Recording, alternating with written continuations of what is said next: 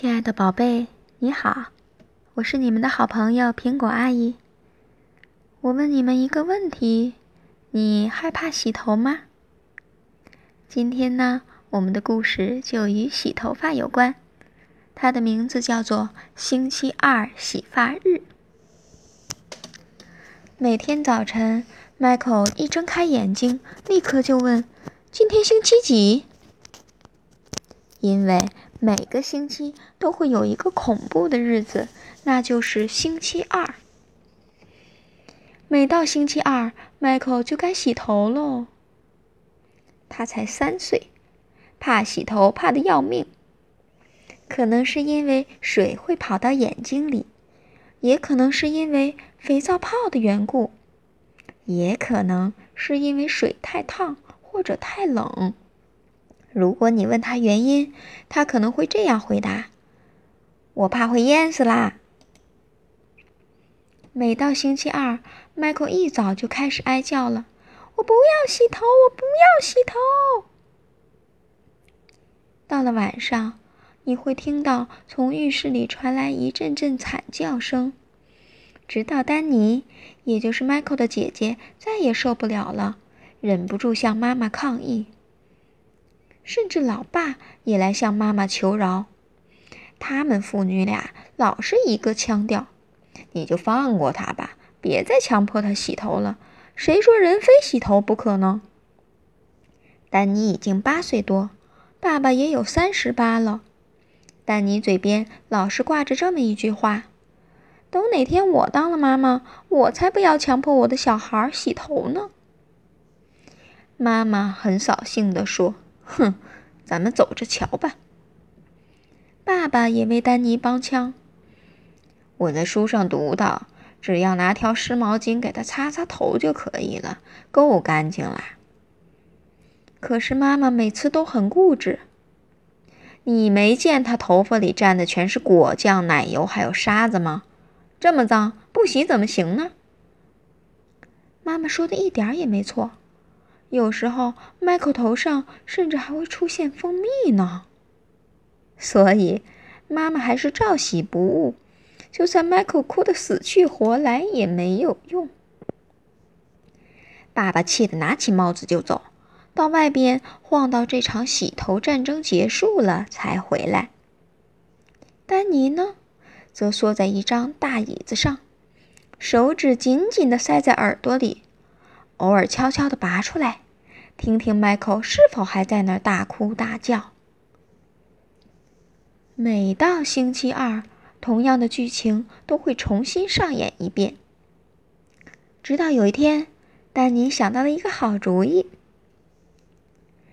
当他们姐弟俩准备上床睡觉的时候，丹尼悄悄地问 Michael：“ 你想不想让妈妈永远都不强迫你洗头？”Michael 说：“想啊。”那我们明天就去理发店找沙米，请他给你一个大光头，好不好？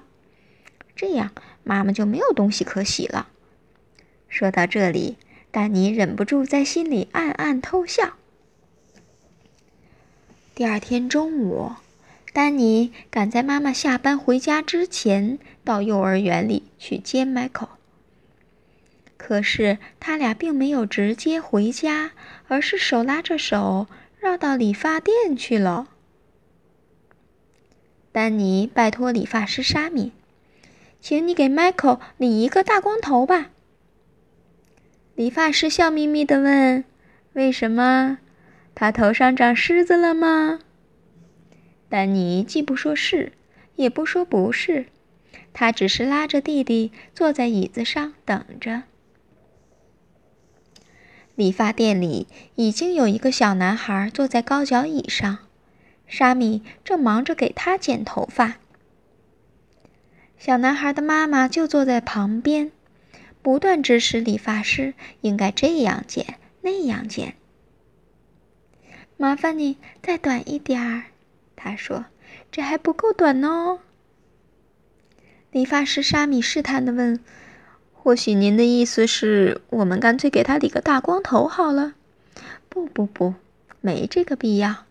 那个妈妈赶紧说：“只要剪短一点就行了。”只见理发师沙米挥着剪刀，在那个小男孩的头上咔嚓咔嚓咔嚓剪了一会儿，没多久，地上就散落的到处都是他的头发。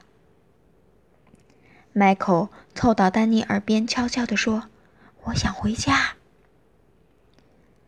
然后他稍微大声了一点，又说了一遍：“我想回家。”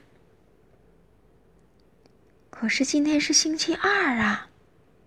丹尼轻声的提醒他：“我不管，我想要回家。”说到这里，迈克的眼眶里已经满是泪水。几乎要哭出来了。好吧，如果你真的不怕洗头的话，那我们就回家吧。他怎么了？理发师沙米关心的问。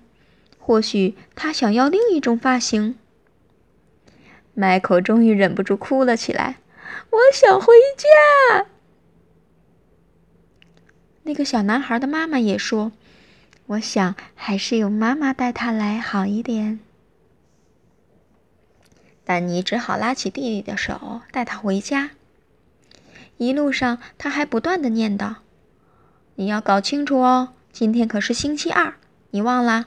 妈妈晚上要给你洗头呢。”后来，迈克终于说出了他的心里话：“那也总比理个大光头要好吧。”可是洗头时你一定又会大哭大叫的，迈克说：“不会，我才不会大哭大叫呢。”哼，才怪！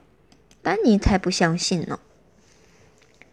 到了晚上，在妈妈带迈克到浴室里准备给他洗头的时候，他很勇敢的对妈妈说：“妈妈，今天我不会哭。”太好了，妈妈觉得很欣慰。如果你真的不哭，妈妈就送你一个很棒的礼物哦。说完就是一盆水，接着又把洗发液抹到他的头上，结果迈克又是一阵大哭大叫。或许哭声不像往常那么吵，可是持续的更久，因为他肯定是拿不到妈妈答应给他的礼物了。可是妈妈还是安慰他说。等哪一天，只要你洗头的时候没有哭，你就会得到我的礼物哟。到了夜里，当迈克和丹尼躺在床上关灯准备睡觉的时候，丹尼悄悄地问：“迈克，你真的不想去理个大光头吗？”“不要！”